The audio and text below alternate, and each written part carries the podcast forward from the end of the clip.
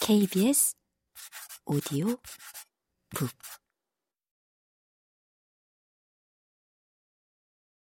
사. 가장 비옥한 땅에서 굶어 죽은 사람들. 우크라이나 홀로도모르.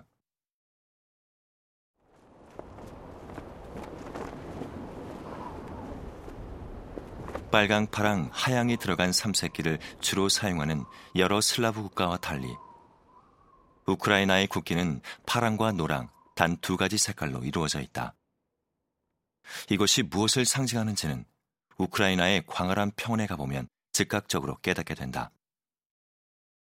새파란 하늘 아래 끝없이 펼쳐진 황금빛 밀밭을 상징하는 국기처럼 우크라이나는 오래전부터 소련의 곡물창고, 유럽의 빵바구니로 불리던 대표적 곡창지대다. 우크라이나의 풍요로움은 이 나라를 대표하는 수식어 중 하나인 비옥한 흑토 덕분이라 할 수 있는데 유기물이 풍부하게 함유된 이곳의 검은 흙은 농사를 짓기에 최적의 조건이었고 그리하여 예로부터 유럽 최대의 농산지로 손꼽혀 왔다.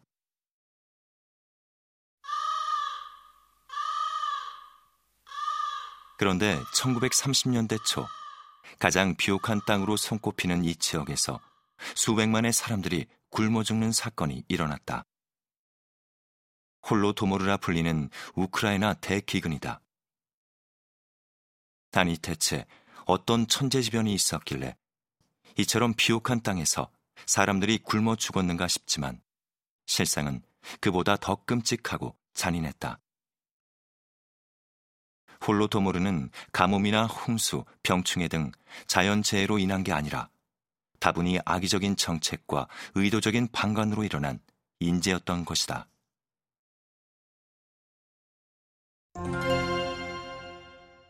한 기자가 목격한 지옥의 풍경. 실존 인물을 바탕으로 한 영화 미스터 존스의 주인공 가레스 존스는 투철한 기자 정신을 지닌 저널리스트다. 모두가 쉬쉬하는 대기근의 실태를 취재하기 위해 그는 몰래 기차를 갈아타고 우크라이나 시골로 향하는데 가방에서 주섬주섬 빵 조각을 꺼내는 순간 모두의 시선을 한 몸에 받게 된다. 그 간절한 눈빛에 압도된 존스는 결국 옆 사람에게 빵 조각을 건네고 사람들은 마치 구세주의 성체를 둘러싸듯 빵 조각을 둘러싼 채 부스러기를 받아먹는다. 이미 비참한 장면이지만 이는 시작에 불과했다. 기차에서 내린 존스가 목격한 것은 그 흔한 말이나 소 한 마리 볼 수 없는 적막한 마을과 영양실조로 뼈가 뒤틀린 사람들이 웅얼대는 빵이 없어요 란 말뿐이었다. 더 깊이 들어가자 더한 지옥도가 펼쳐졌다. 농장이나 길바닥에 아무렇게나 놓인 시체, 미라처럼 침대에 누워 죽음만을 기다리는 부부, 죽은 형제의 허벅지 살로 국을 끓여 먹는 아이들 등 극도의 기아가 만들어낸 참담한 광경이 끝도 없이 이어졌다. 정말 이상한 것은 한쪽에서 이렇게 사람들이 죽어가고 있는데도 다른 한쪽에서는 트럭 가득 곡물 자루를 실은 채 끊임없이 어딘가로 보내고 있는 것이다. 이 곡식을 대체 어디로 보내는 거냐는 존스의 질문에 자루를 나르던 사람들 중 누구도 대답하지 않는다. 하지만 절망과 분노로 가득 찬 그들의 눈빛은 정말 몰라서 묻는 거냐라고 말없이 질책하는 듯하다. 결국 비밀 경찰에게 발각된 존스는 영국에 강제 송환당하지만 이후 몇몇 일간지를 통해 자신이 직접 목격한 우크라이나 대기근의 참상과 그 원인을 분석한 기사를 싣는다.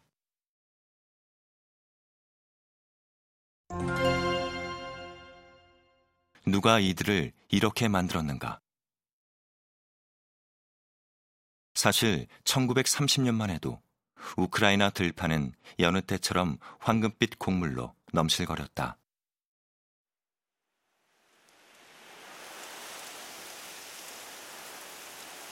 우크라이나 전역이 풍족하게 먹고도 남을 양이었다. 하지만 이즈부터 소련 정부는 엄청난 양의 곡물을 징발해 농민에게 큰 부담을 주었다. 여기에 다음에 극심한 가뭄이 겹쳐 수확량마저 급격하게 줄어들었다. 수백만 명이 숨진 우크라이나 대기근의 서막이었다. 가뭄도 큰 원인이었지만 무엇보다 이 지역을 처참한 기아의 현장으로 몰고 간 것은 당시 소련 정부의 무시무시한 곡물 징발이었다. 그리고 이는 단순한 식량 정책이 아니라 스탈린의 명령을 따르지 않는 이 지역 농민들을 엄중히 벌하겠다는 본보기적 성격이 강했다. 우크라이나의 비옥한 땅에서 나오는 농산물을 대량 수출해 그 돈으로 공장을 짓고자 했던 스탈린은 소비에트 전역의 농업을 집단화시키고 모든 땅과 생산물을 국가가 관리하겠다고 선언했다. 하지만 대대로 물려 내려온 땅에서 농사 지으며 평화롭게 살아온 우크라이나 농민은 땅에 대한 애착이 유난히 강했고 이들은 강압적인 정부 정책에 단호히 맞섰다. 어느 정도의 반발을 예상했던 스탈린은 기다렸다는 듯이 저항하는 농민들에게 인민의 적이란 낙인을 찍고 강제 수용소로 보내버렸다. 이들이야말로 사회주의 발전과 조국의 미래를 가로막는 해충이라는 비난이 신문 일면을 장식했고 끌려간 이들의 집과 재산은 당에서 모두 몰수해 갔다. 문제는 이런 와중에서도 농민들의 저항이 끊이지 않았다는 사실이다.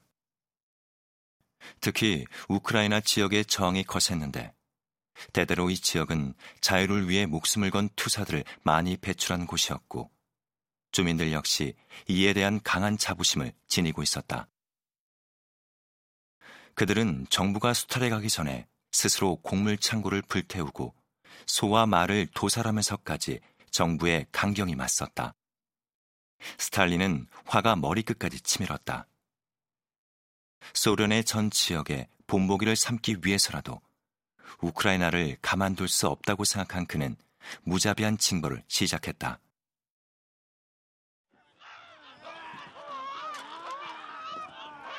특별히 파견된 당의 군대가 모든 농가와 창고를 샅샅이 뒤지면서 마지막 남은 곡식 한 알까지 싹싹 긁어갔고 심지어는 다음 해를 위해 남겨둔 곡물 종자와 씨암탉마저 빼앗아갔다.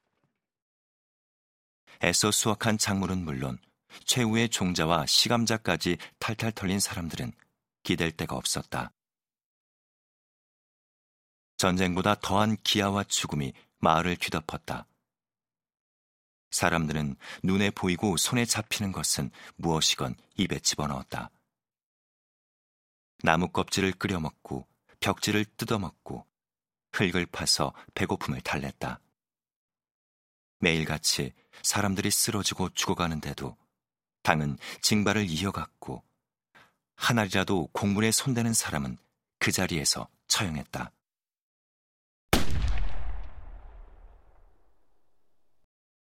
어느덧 해가 바뀌었지만 스탈린의 가혹한 정책은 누그러들지 않았다. 우크라이나는 소련 내 어느 지역으로도 이사를 가거나 고향을 떠날 수 없었다. 당연히 다른 지방에서의 접근도 불가능했다. 물리적으로나 정신적으로나 완전히 고립된 채 우크라이나는 죽음의 땅으로 변해갔다. 그렇게 1932년부터 1933년까지 수백만 명의 사람들이 기아와 영양실조로 목숨을 잃었다.